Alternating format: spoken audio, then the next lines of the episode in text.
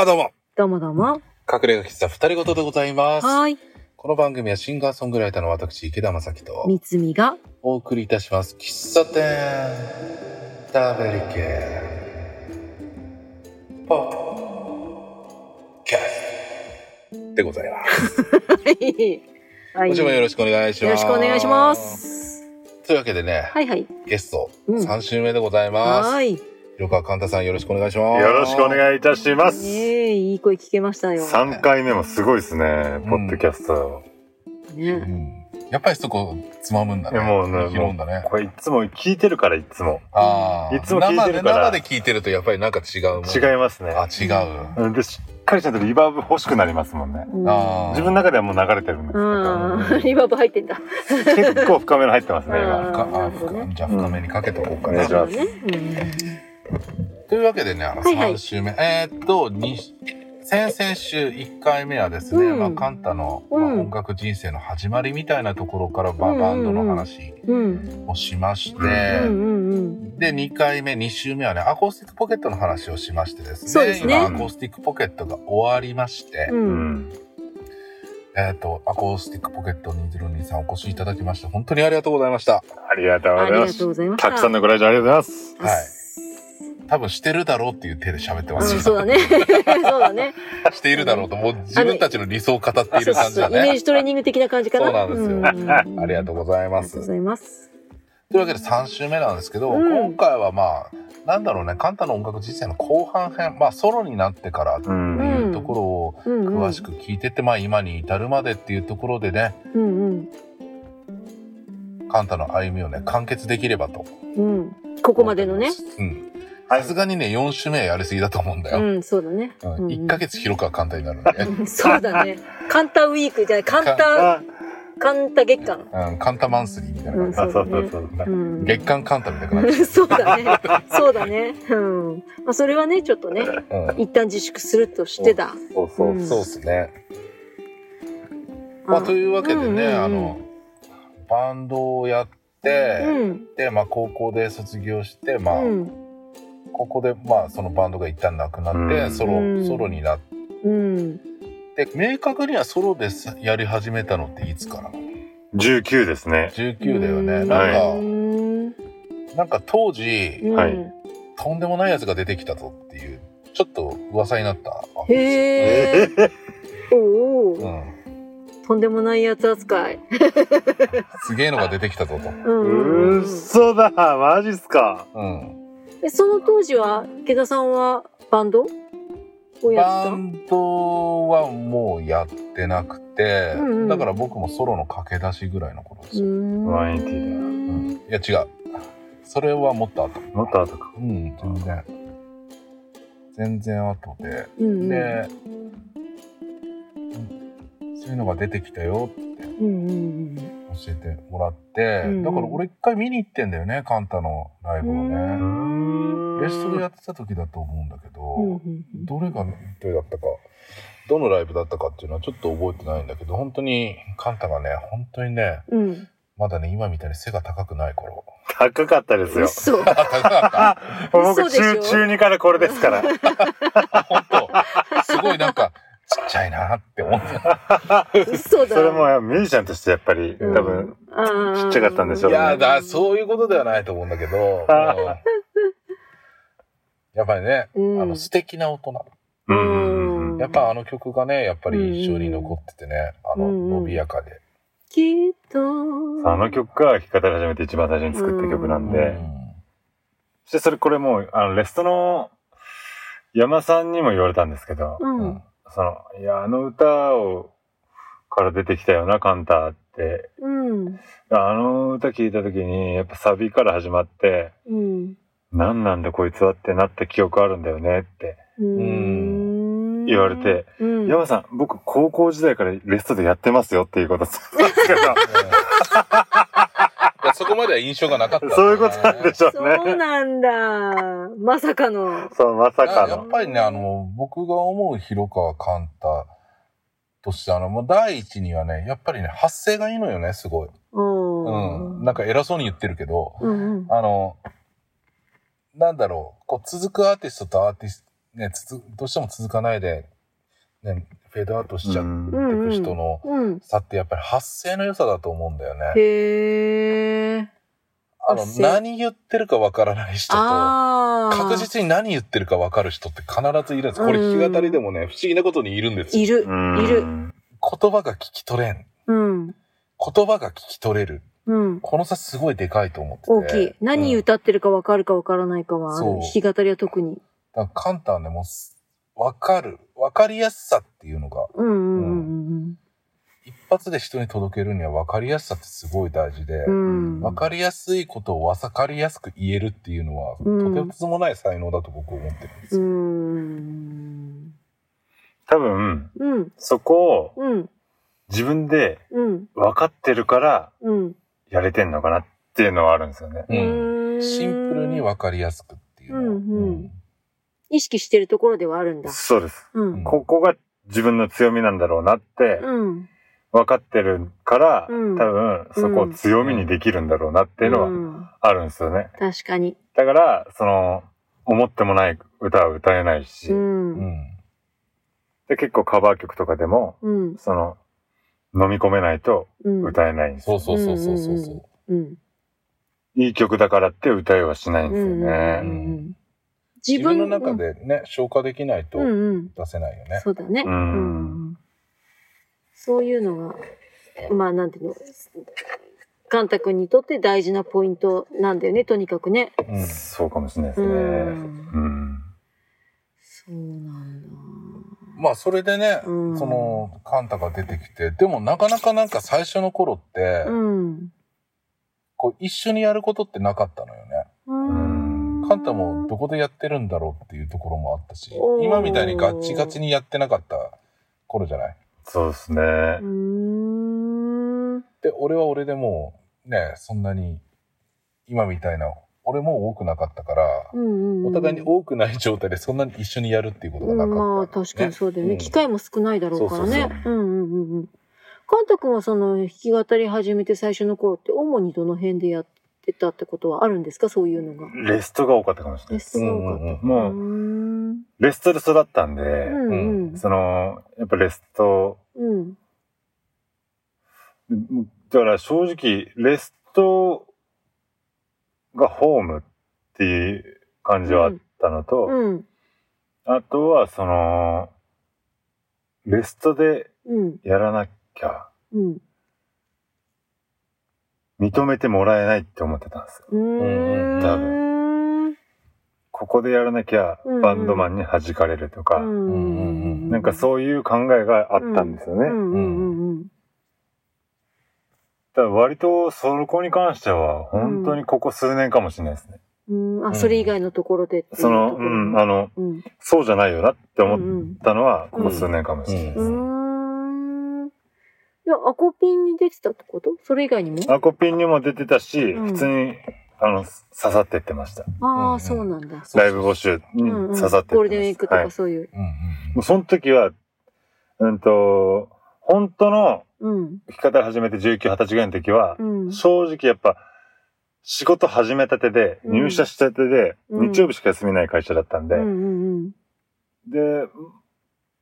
日曜日もその仕事になる可能性がある会社だったから、うんうん、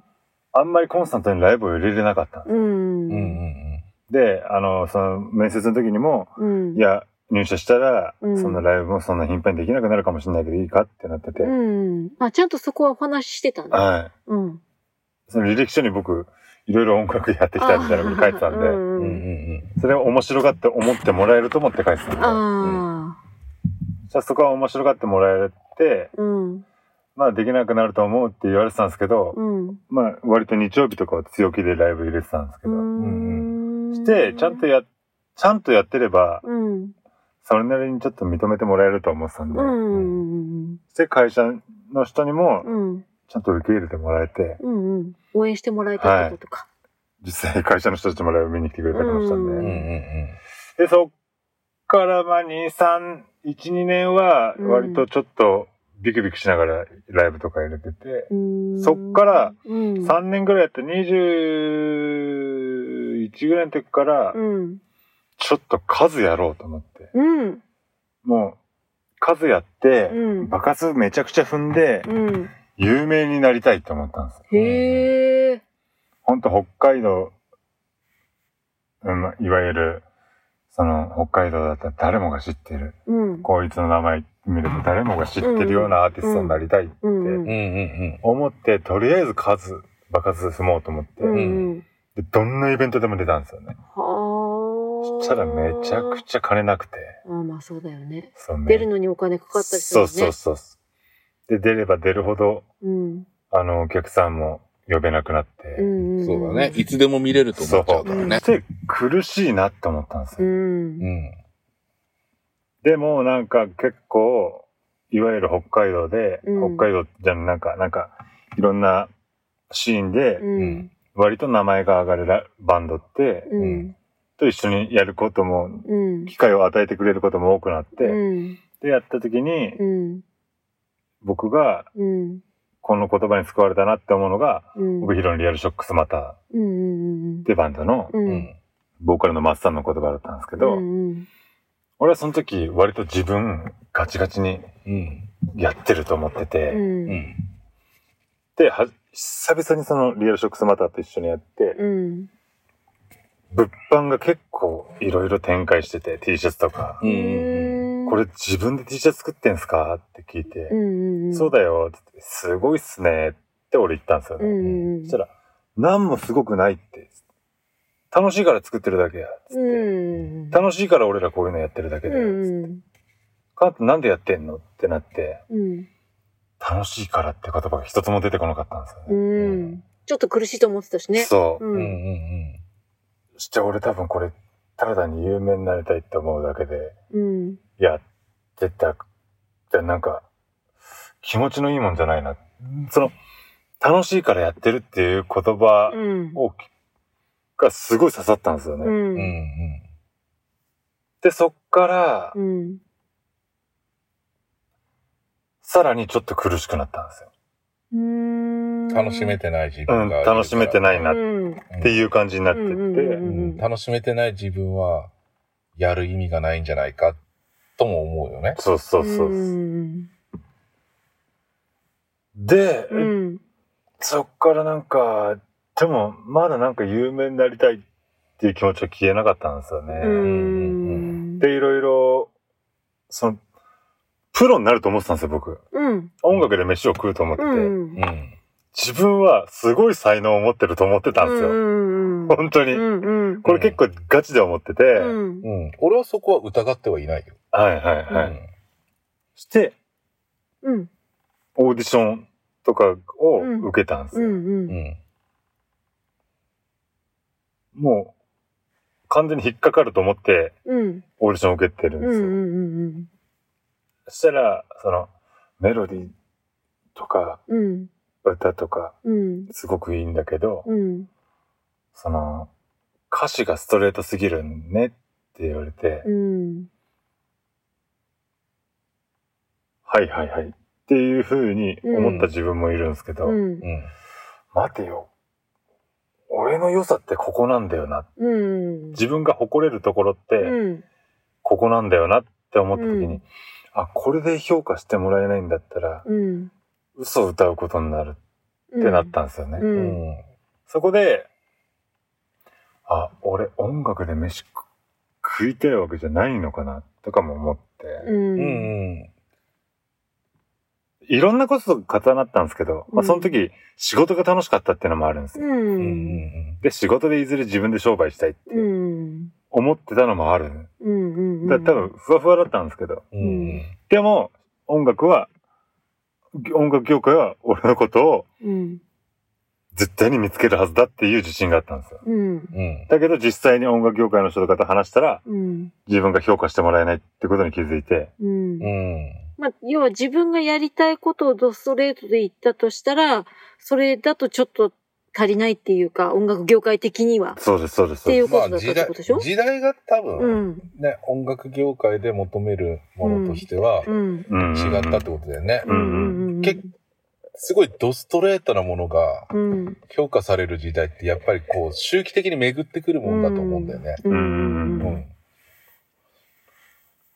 でまあその評価してもらえないからって、うん、じゃあそこの土俵で戦う必要もないわけで、うんうん、自分要は自分の自分の強みを生かしてお金を稼いでいくっていうのは、うん、多分いつでもやりようでできる、うん、それがまあそれで食えるようになるかどうかはまた別なんだけど、うん、多分その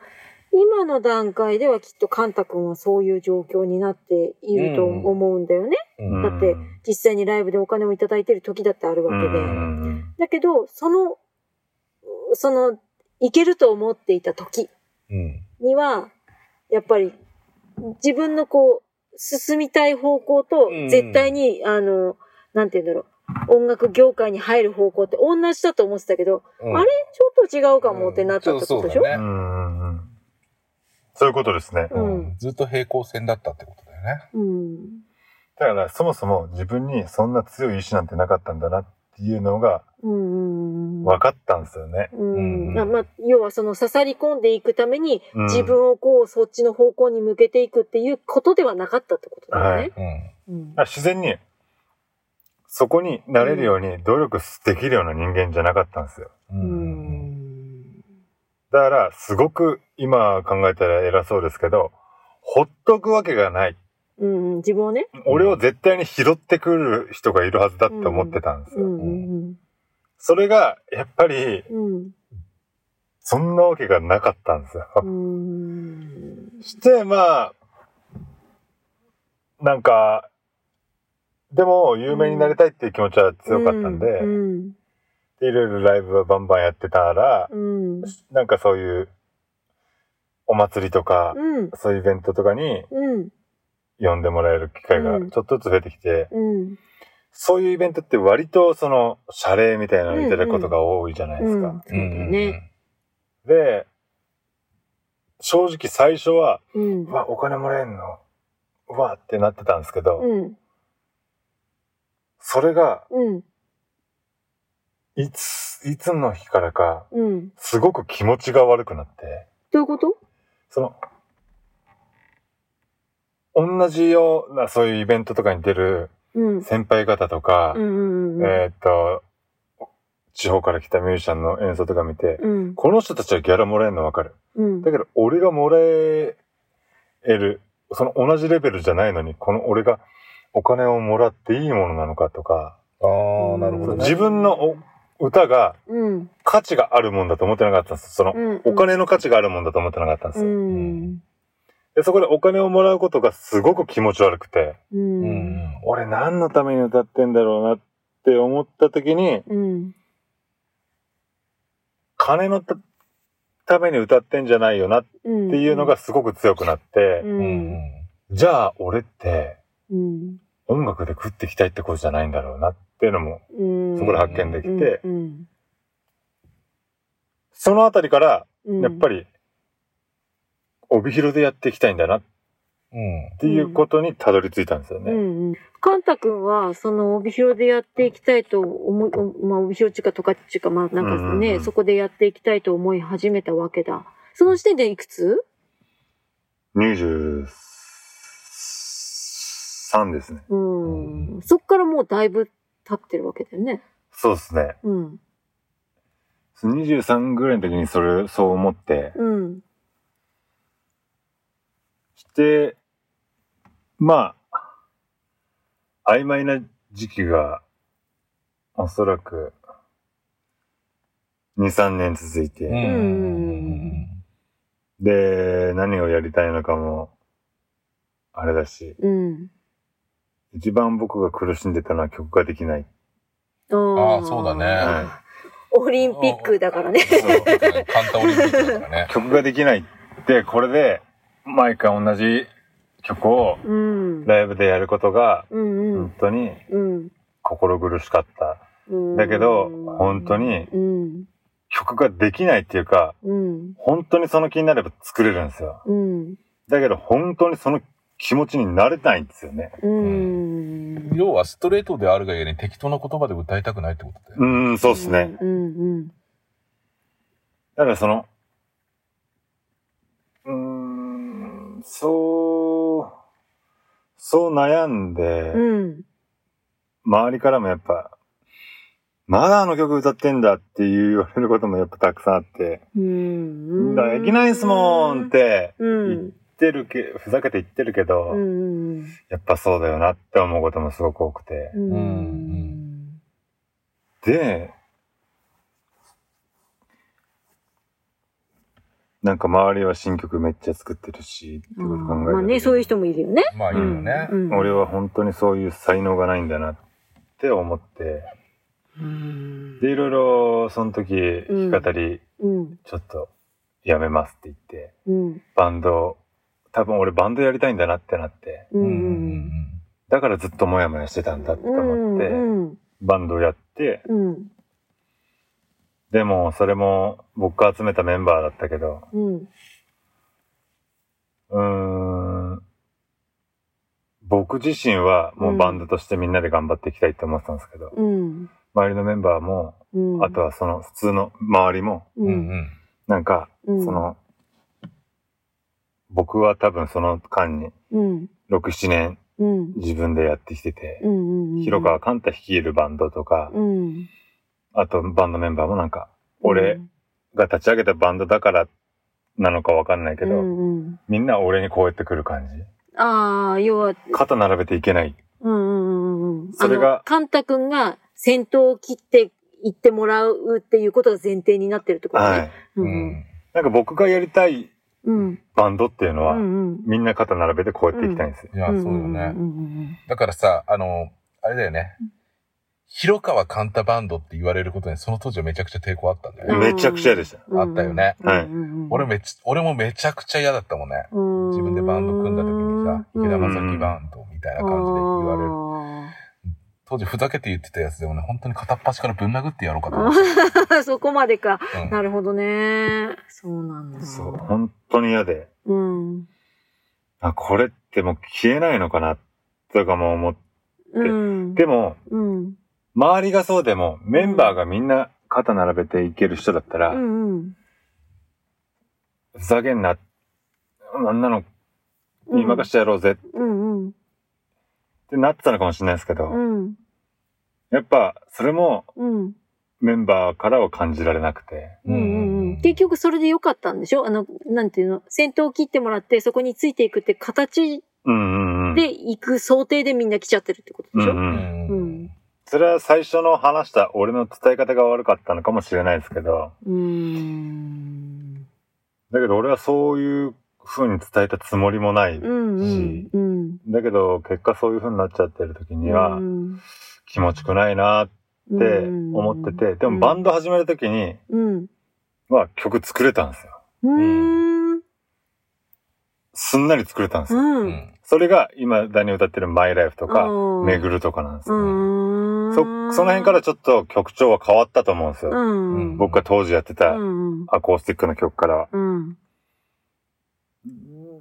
でだからそのバンドを一旦始めた時は、うん、始めたことは良かったなと思うんですけど、うんうん、そこでもそれやってる時にも、うん、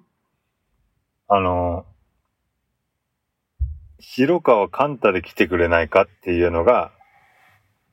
あったんですよ。あったんだ。ソロで来てくれないかみたいな、うんうん、いや無理だわ俺今もうバンドでやってるし、うん、俺はそれでは行きたくないって言ってたんですけど、うんうん、やっぱそういう声が一つや二つじゃなかったんですよね、うん、そこで、うん、あ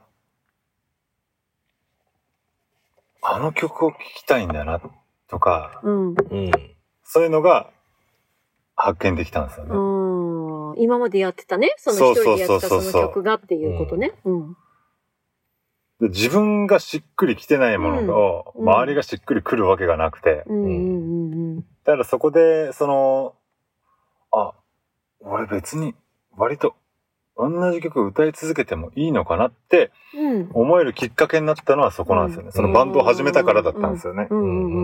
ちなみにバンド名はあったの？ありました。うーんちゃんとア ン, アンチパラメディックっていうバンドだったんですよ、うんうん、アンパラねアンパラアンパラっていうバンド名あったんですけど、うん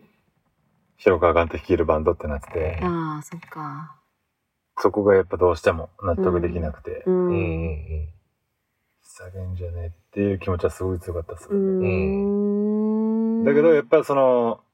やってきたものが長かったから、うん、そのバンドに比べたら、うん、しょうがないのかもしれないですけど、まあ結局そこを愛してもらえてるんだったら、うん、俺は多分そこのそこの愛に対して愛を返したいなって思うタイプなんで、うんうんうん、だめちゃくちゃダサいですけど、うん、あのまたちょっと弾き語りやりますってなったんですよね、うん、まあバンドの形にもその当時の形だと納得がいかなかったのもあったよね。そうそうそう、うんうんうん、だからもうその時は本当に相当叩かれるだろうなみたいなことも考えてますよね、うん、俺, 俺はちなみにそういう経緯を、まあ、カンタから聞いてるわけじゃなくて人づてに聞いて、はい、うん、深くうなずいていた。ほー。え、それはうなずいたのは、うん、と自分の気持ちと照らし合わせて、それともカンタ君の状況を見て、あの結局あの、うん、僕が聞いたのはカンタがそのバンドを始めた、でカンタがバンドをやめて弾き語り一本にまた戻るっていう、うんうんうん、その結果しか聞いてないんだけど、うんうんうん、多分今の話を 聞, 聞いても聞かなくてもなんとなく想像ができたというか、うんうん、だから多分いろんな葛藤があるうちに、うんうんうん、やっぱり一人で歌うっていうことを選択したんやろうなと、うん、思, 思ったわけですよ、うん、思ったわけだ、うん、その話を聞いてね、うん、それで僕は家で一人ビールを飲みながら深くうなずいたっていう、うん、ああなるほどね、うん、首取れるんじゃないかと、うん、なるほど、うん、深かった。そうか、ありがたいな。それでですよ、それがどれぐらい？それは本当に多分にじゅうよん、ごぐらいじゃないかな。で、まあそこからやり始めて、またね戻り始めて、そこから割とそんなにね時間は経たないうちに、そうですね。一回死にかけてね。死にかけましたね。うん。そろそろにじゅうななの時なんで、うん、死にかけたよね。結構、そうか。その時か。私多分そのちょっと前ぐらいからカンタ君のことを認識してて。はいはいはい。で、多分、あんまりにも衝撃を受けて、すっごい親しかったわけじゃないのに、多分メッセージかなんか送ったんだよね。確か ディーエム かわかんないけど、うん、なんか送った記憶があるよ。で、俺はもう、それ話を、その、聞い、人づてに聞いて、うんうん、だ回り回って、うん、カンタ死んだっていう。なんかわけのわからない。ちょっとちょっと。なんか病院に運ばれて、うんうん、もう助からないぐらいのことまで言って、でもそれぐらいのものではあったよね。まあそれぐらいのものではありましたよね。まあ、そういう病気ですからね。うん。未だに足ついてんのかなって気になるもんね。大丈夫、腰痛持ちだから足はついてる。そうですね、足ついてますね。いやーそうですね。まあカンタさん死にかけたわけですよね。うんうん、それはどんなもんだったですかね。もう。あ、これ死ぬんだなって思いましたもんね。うん、まあどんな病気か。大動脈解離っていう、うん、もう本当に大動脈って心臓から生えてる一番太い血管が、うんうん、えー、っと膨らむ病気なんですよ、うん、大動脈瘤っていう、うん、で実際にその血管が膨らみすぎて、うん、裂けてしまったんですよね、うん、でもう裂けたらもうにじゅうよじかん以内に、うん、えー爆発して死んじゃうんですけど、うん、にじゅうよじかん以内に手術をしなかったら、うん、もしくは、まあ、にじゅうよじかん持たないで死んじゃいますよね、うん、で実際にその避けた時に、うん、その心臓をグワーってもうほんともうこの心臓のところに手グワーって入れられてグワーってもう全部引きもうなんつうんですかもうえぐられるような、うん、痛み痛みと苦し、うんうん、苦しいっていうか痛みっていうか、うん、そうですね、うん、変な感じがして、うん、してもう頭真っ白になってきてあ、うん、これ死ぬって思ったんですよね、うん、普段から昔からちょっと心臓が弱いんですよ。うん、心臓にその、心臓がピキーンって針刺されたような痛みに来て、うん、息できなくなる時が昔からあったんですけど、うん、それとはもうレベルが違い、物が違いすぎて、うん、あ、これ死んじゃうって思って、うんうんうん、で、車に乗り込む時だったんですよね。ああ、よかったね、走ってる途中じゃなくて。うん、車に乗り込む時で、うん、で、ぐわってきたから、もうその場に、もう車のドア開けてたんで、うん、そのまま地面に崩れ落ちて寝っ転がろうと思ったんですけど、うん、あ、これ、これ寝っ転がってたら誰にも発見されないで死んじゃうんだべなって思って、うんうん、頑張れ頑張れ頑張れと思ってたら、白いのがちょっとずつ戻ってきて、うん、意識戻ってきたんですよ。うんうん、よし、行くかってなって、うん車運転して、うん、実家の近くだったんで、うん、一旦実家帰って、うん、で、母さんに、うん、ちょっと僕はやばいかもしれないんだよね、俺。って話して、うん。その時はもう、その心臓の痛みっていうのはないんですよ。うん、あ、そうなんだ。心臓の痛みっていうのはなくて、うん、背中がなんか痛いのと、うん、あとこの喉の奥になんか詰まってる、うん。魚の骨が刺さってるような感じだったんですよ。うん、何回でもってやるような。うん、で、でも背中痛いから、うん、母さんちょっとバファリンかなんかあるかなっつって、うん、バファリンのでちょっと寝ようと思ったんですけど、うん、寝れないんですよ、痛すぎて背中が。うん、で、もう、あんた病院行きな、それ心配だわ、つって、うん。俺もあの、え、あの感じはちょっと、さすがに普通じゃないなと思ったから病院自分で、うん、自分で車運転して行ったんですけど。自分で行くなよで、母親が免許ないんで。うん、ああ、そっか。そう。で、母親にちょっと何かあったら困るから、ちょっと隣に乗ってきて。うん、隣に乗ってもらって、うん、親父に連絡取ってもらって、うん、俺自分で運転して、もう、こういう、もう背もたれに、うん、背中つけられないんで、うん、肘で突っ張りながら運転して、うん、病院行ったら、うん、なんかもう、結構やばいねってなって。うんどこの病院行ったの？本別です。本別結構あるよね。そうっす。本別。僕の実家から本別まででにじゅっぷんかかるんですよ。うんうん、で、それで検査して、うん、精密検査して避けてるってことが分かって、うんうん、すぐ帯広の病院に搬送で、うん、まあ、救急、緊急搬送だったんで、うん、いちじかんぐらいついてると思うんですけど。うん、してね、その、振動とか、うん動いたりするとめちゃくちゃ背中が痛くなるんですよ。うん、ほんと黙ってられないぐらい、うん。だから検査中もずっと痛かったんですけど、うん、救急車乗ってる時は全然痛くないんですよ。安定してる？安定しちゃうんですよ。うん、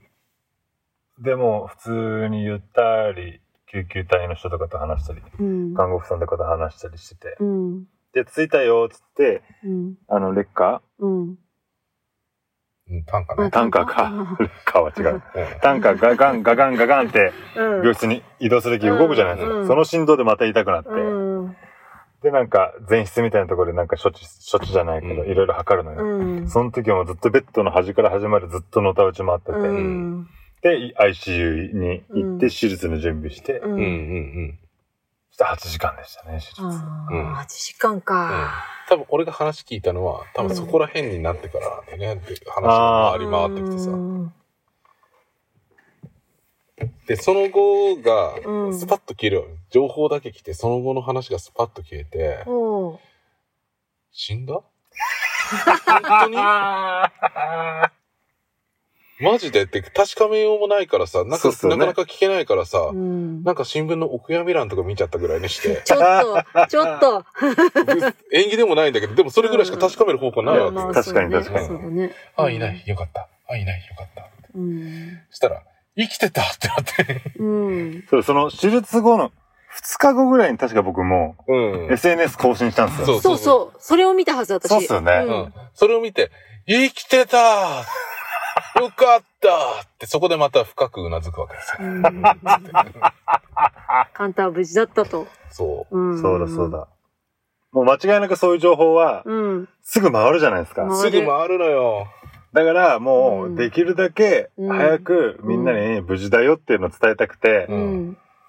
でなんか生々しい痛々しいのもなんかあげるのも俺じゃないんで、うん、元気だよっていうので俺白目向いてこうやってやったら逆に白目向いてなんか不安になったんですよ。そうなんだ。そうなんですよね。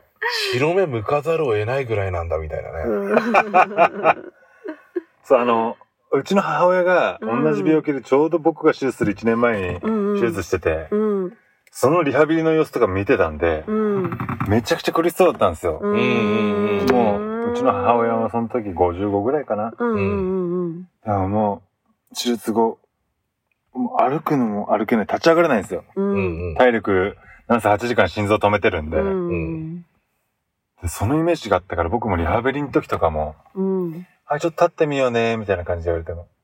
スッと普通に立てるんですよね。あ、自分がね。そう、自分は普通に立てて、うん、で何するにしてももう全然できるから、うん、あれこんなに楽でいいのかなって思いながら、うん、もうちょっと病人っぽくしたいなみたいな、うん、だけどやっぱ体力はなくなってて、うん、ほんと、うん、じゅっぽぐらい歩いたらもう、うん、はぁ、あ、はぁ、あ、ってなるぐらいね、うん、ああなるよね、うん、切っちゃうとどうしてもね、うん、も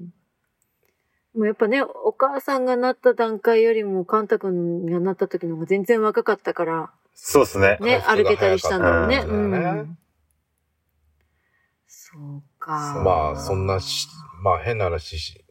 死の世界から戻ってきたわけじゃないですか。うんね、そうですね。なんかそれでなんか自分の中で変わったりとかするわけ。むちゃくちゃしましたね。だから基本的に、うん、その。ずっと自分一番で来てたんですよ、うん、自分一番で来てて、うん、周りへ感謝してますとは言ってるけど口多分この辺口の周りだけで言ってるような言葉だったんですけどそれがなんか実際に死に目を見て、うん、自分が手術室に入ってる時に、うん、自分の知らないところで僕の情報とかを逐一待ってくれている人とか、うん、実際に病院に来て、うん、来れる人が来て、うん、あの涙流してくれてたよっていう話とかを聞くと、うん、ああ大事にしなきゃいけないなって思ったんですよね、うん、そのやっぱ人って素晴らし、素晴らしいもんなんだなって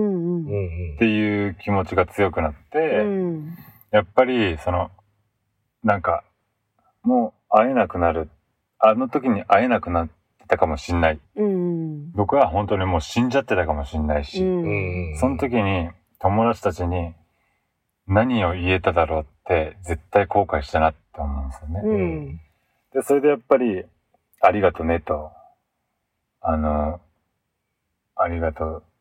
とかそういう感謝の気持ちとか、うんうんうん、そういう愛とかはちゃんと伝えていかなきゃいけないなって思ったんですよね、うん、だからその恥ずかしくて言えなかったことも割とすんなり言えるようになりましたね、うんうん、だから本当に、うん、伝えなきゃいけないなっていう気持ちがすごく強くなって、うんうん、それからライブにも、うん、対人にも、うん、出てるよね、うん、出るようになったのかなと思います、うん、元から出てる人がさらに出るようになったんですよ、うん、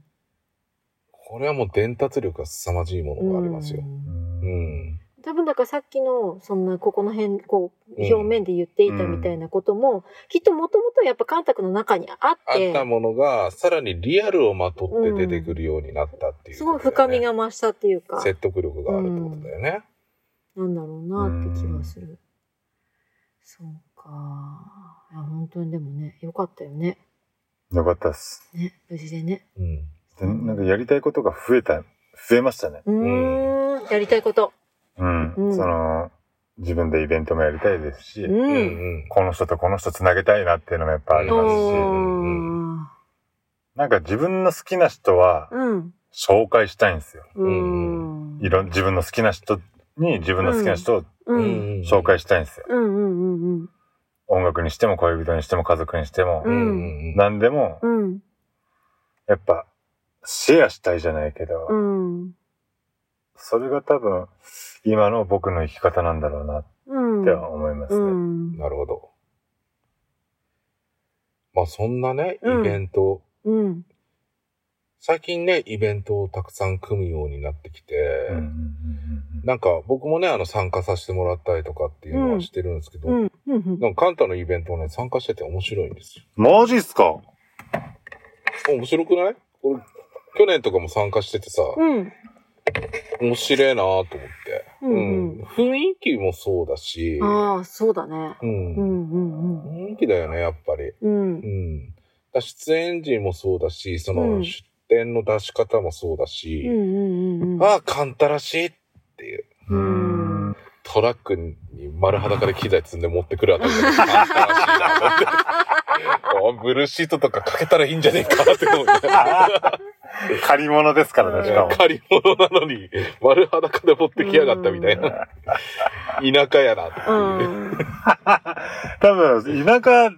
で育ってるから、それが当たり前なんですね、僕の中で。うん、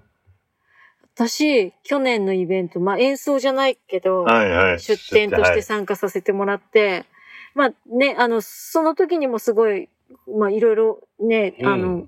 嬉しかったり思ったりしたことあったけど、一番カンタ君の去年のあの秋の声の行方っていうイベントの時にね、うんうん、あの大きかったイベントの時に、はいうんうん、一番わーって思ったのが、うん、あ、いい意味でね、うわーって思ったのが終わった後だったの。うーん、終わった後にもう出演者みんなで片付けるのよ。そうでしたね。そう、うんうん、あれに感動した。俺も感動しましたもん。あれはね、もう完全にね、レストイズムなんだよね。うーん。レストで育った人たちだから、片付けるのは当たり前だと思ってんね。うん。だから片付けちゃうよね。片す片すみたいな。で、我先にとさ、うん、何をやるかにをやるっていうのさ、そうそうそうそう動くじゃない？そうそう。借りてるものだから、ケツ決まってんだろうって思ったら、うん、もう片付けんとダメじゃんみたいな感じで、自然とみんな片付けるよね。うん。むしろ片付けさせろって。うん。だから、そうですね、うん。これは借り物なのか自前なのかみたいなのとか、うん。そうそう。なんかね、あれがね、すごく感動した。なんかただ出に来てるわけじゃないっていう人たちの集まりだったから。うん基本的に僕はそ、そういう人たちとしてお付き合いしないっていうのもあるんですけど。うんうんうん、でもあれはやっぱり当たり前にできることじゃないよなって思います。うんうん、本当に、うん、いい。いい方々ばっかだなって思いますよね。うーんだから僕自身も、うん、あのいい人たちと付き合ってるなっていうのはやっぱり思いました、うんうんうん、そうだね、そう思う。本当にあの日はもう日付またぐの覚悟してたんで、片付けも、うんうんうん、でそれももうだってじゅうじぐらいに片付いてますからね。片付いた、うんうん、本当にすごかったよ。早かったし、早かったです。な、なんならだって片付け終わった私すごい、私はすごい遅いタイプなので、うん、もたもたしてたら、これどこ持ってけばいいですかって、ちょっと待って、今動かさないでみたいなことになったりとか。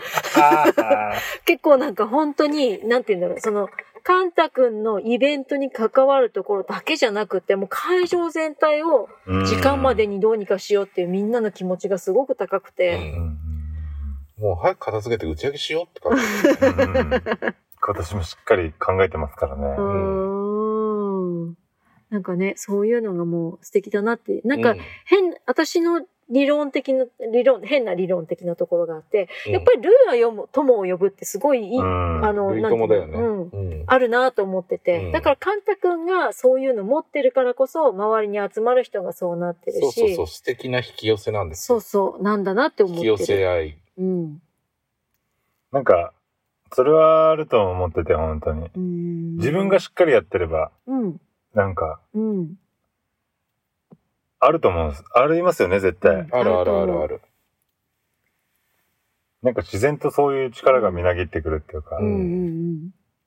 最低限ここはかん確実にやろうって自分がきっと心がけてるところとかあると思うんだけど、うん、なんかそういうところはやっぱりみんなに伝わるんだろうなとも思うし。そうそう。結局こういうことってさ、まあ、うん、結果なんだよね、うん。結果論っていうか、まあね、うんうん、こういう生き方をしてきた結果こうなってるっていうことだから。うんうん、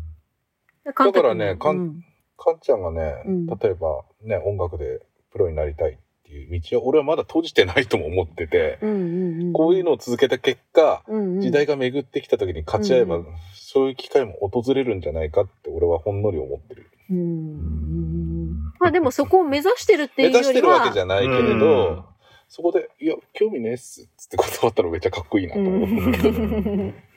まあ多分だから今カンタ君が着実に進んでいる道やりたいと思って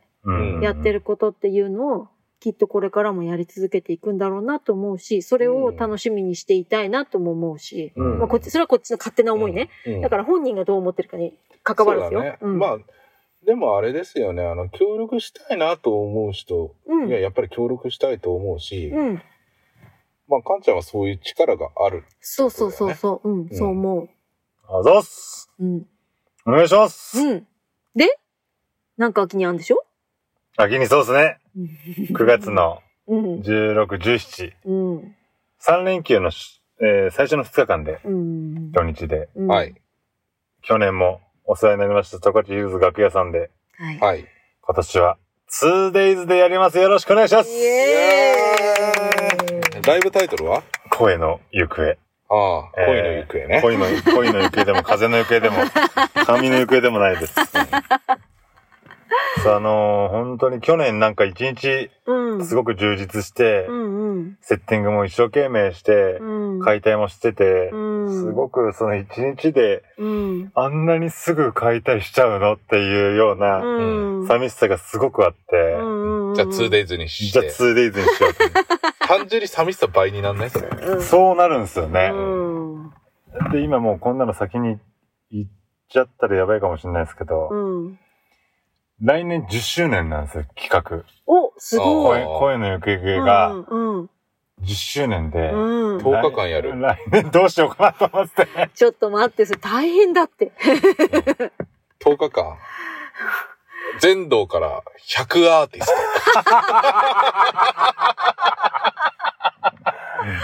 やばいな。やばいな、それ。ひゃくアーティストはでかすぎるな。やばすぎる。でも、カンタさんの人脈なら、ありえなくもないっていうところがこれ恐ろしいですよね。いやいや、無理っすね。収集つかなくなっちゃうから。まあね、うん、まあでも、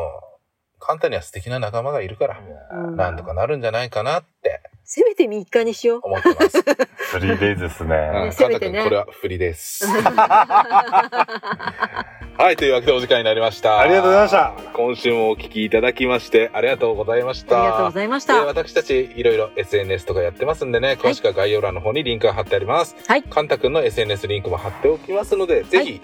フォローしていろいろチェックしてください。はい、そうですね。よろしくお願いします。よろしくお願いします。えー、お便りもお待ちしております。メールアドレスは二人ごと